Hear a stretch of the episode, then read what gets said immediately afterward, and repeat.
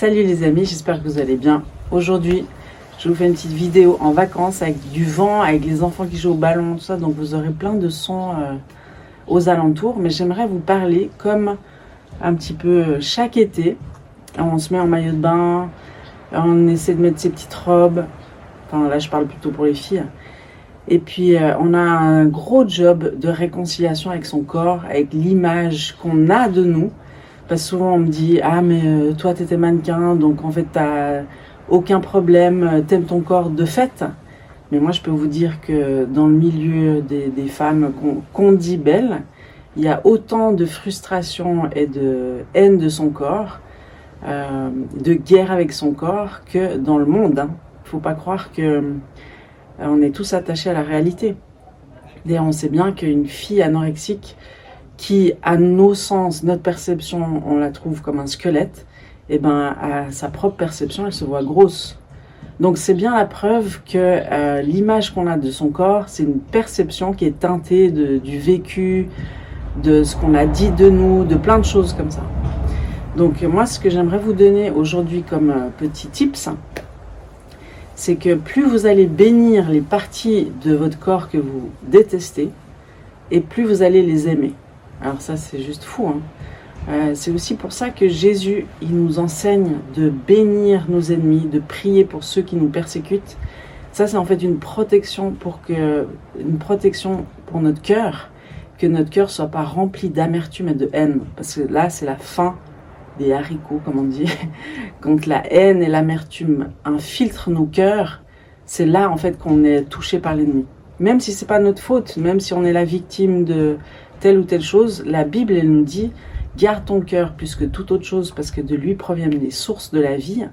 Donc c'est bien la preuve qu'on est les seuls gardiens de nos cœurs. Et même s'il nous arrive des choses qui ne sont pas, qui sont pas de notre fait, enfin qui sont pas notre faute, on va dire, eh ben on est responsable de garder nos cœurs.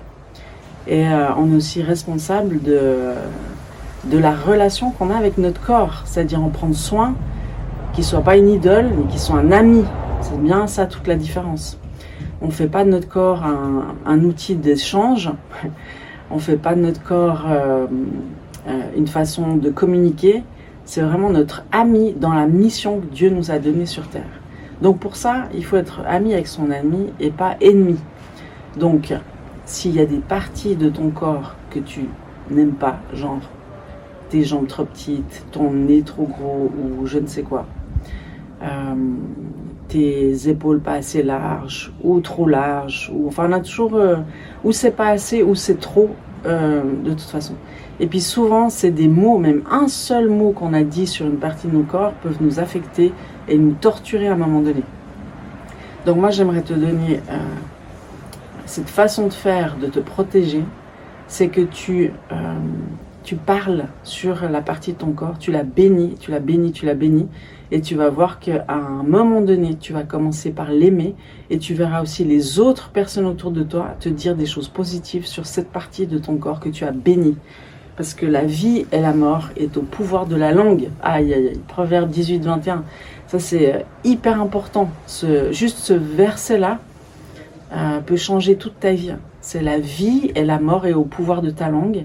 Et ce que tu crois, c'est ce qui sort de ta bouche? Donc d'abord on te le dit, ou l'ennemi te le montre, ou il te le fait. Il y a des scénarios récurrents qui t'arrivent pour que tu finisses par croire à des mensonges. Puis après tu commences à les déclarer. Je suis moche, mon nez gros, euh, mes cheveux sont pas ci, pas ça. La guerre des cheveux. On veut pas les cheveux qu'on a naturellement. Alors c'est bien de changer de temps en temps, mais d'être en guerre contre soi-même, c'est jamais le bon plan. Donc moi j'ai eu six garçons. On va me dire oui, mais toi c'est facile, euh, t'étais mannequin, tout ça. Non, pas du tout. Parce qu'après six garçons, on n'a plus un ventre euh, plat comme euh, à ses 20 ans. Plein de. comment on dit de, la peau qui s'est étirée et puis qui laisse des marques. Alors je dis c'est mes marques de guerre, c'est mes marques, je suis fière de mes marques. Les enfants ils me disent oh, c'est laquelle ma marque? Donc, euh, moi, j'aimerais t'encourager. Moi, chaque matin, je bénis mes entrailles. Déjà, les entrailles, c'est le lieu stratégique de ton corps. Et on est souvent en guerre contre son ventre. Mais bénis tes entrailles chaque jour et tu verras le changement que ça va produire dans ta vie. Allez, Sois béni. À tout bientôt. Ciao.